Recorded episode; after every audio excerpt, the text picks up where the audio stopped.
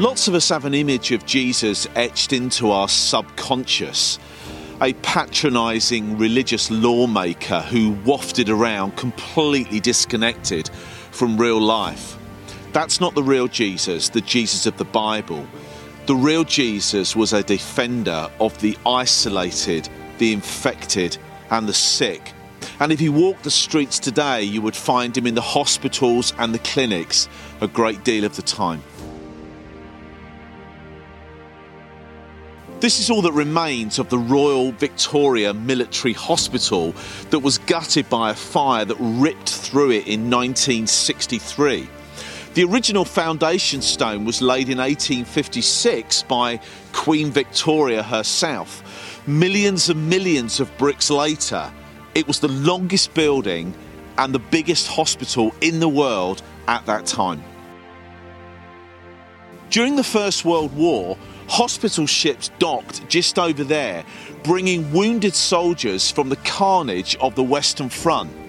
But towards the end of that conflict, men were being brought here in large numbers, not because they were wounded, but because they were infected. Millions of malnourished men living at close quarters in the squalor of trench life had no resistance to the rampant spread of a deadly virus.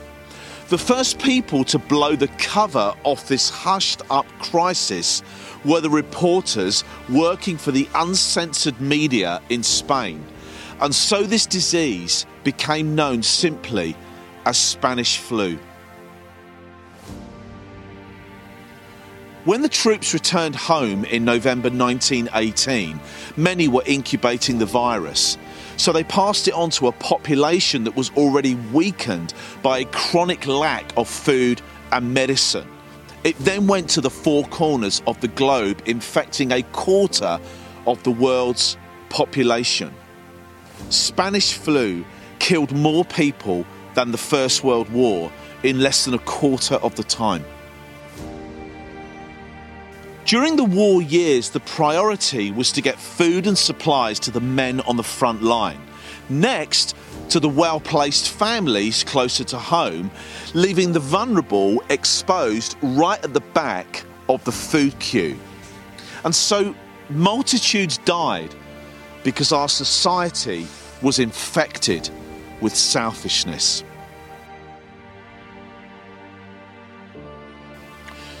2,000 years ago, Jesus confronted the same issues a corrupt society and a disease that shattered communities.